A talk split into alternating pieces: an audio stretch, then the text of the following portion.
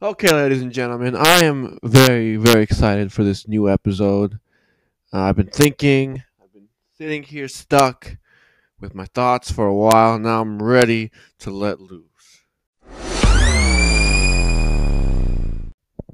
Okay, this episode, working title, is called Donald J. Trump is a Putz. And I'm calling it that right now. So I'll stick to the topic and don't get distracted. So, why is this episode called Donald J. Trump is a Putz?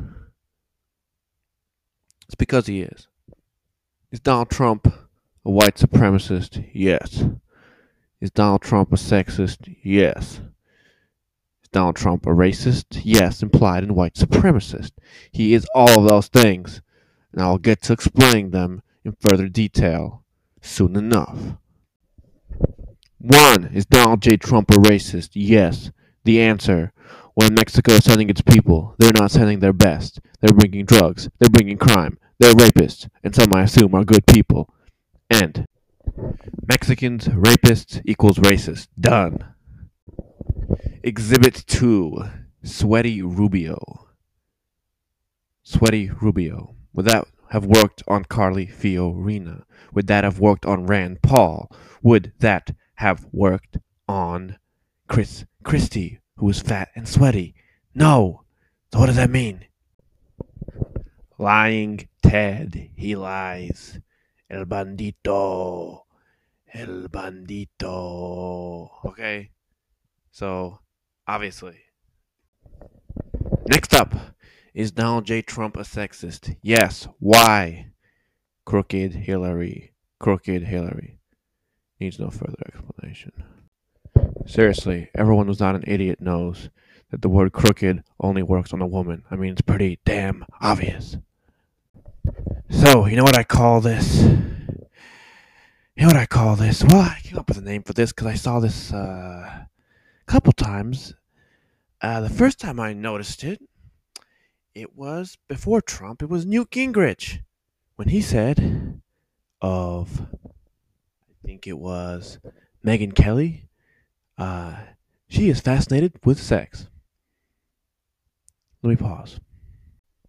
And when I first heard that, you know what I thought? I thought, well, that sounds so much like a dog whistle because it's obviously one of those things that, I mean, it's so obvious you can only say that about a woman.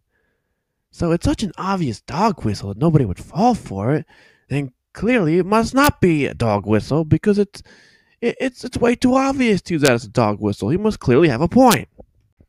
Flash forward two months, and I realize it was a dog whistle, as stupid and obvious as it was, because people fall for that shit. It's even though it's not 1980, 1960, 1950, 1860, 1857, 1857, it's not the dinosaur era. It's 21st century. People fall for that shit. I'm not saying Donald Trump is the only one. Hillary did it too. She said, uh, remember what she said? Trump supporters are deplorables. Oh, but uh, uh, half of them are okay. Doesn't that sound a lot like something else? They're rapists, but some, I assume, are good people. Okay, so anyone can do it. Um, how about the other thing? You know, the thing my first uh, three or four episodes was about. The whole Jew thing, when every single person fired from the media was a Jew. Uh, seems like a pretty uh, obvious move there, but nobody caught it. Why? Are they just overwhelmed? Do they turn a blind eye? They do my double think sort of thing, where it's such an obvious dog whistle that no one can do this in the 21st century, therefore it's not a dog whistle. I'll leave you to think about that. And the funny thing is, uh, conservatives, liberals, it's all just a matter of temperament, really. Some of us are a little bit cheerier, and some of us see things with a glass half empty. I'm talking about conservatives as the cheery ones, and liberals as the uh, glass half empty ones, although they'll try to say it's the opposite. But no matter what, we pick idiots to support us, and we support those idiots to the death. And everyone thinks that everyone's against them, right? Conservatives think, oh, the media hates us and they hate Trump because they're all liberals. And they're probably right for thinking that. And liberals say, oh, everyone hates us because they just are bigots and they only respect white male power and they'll never listen when we tell them that Donald Trump is a racist, sexist, and everything. They're probably right. But it doesn't make much sense, does it? That everyone is against everyone and no one wins. Sometimes you wonder maybe it's just no one's against no one. So, in conclusion, life sucks. And Donald Trump is a putz.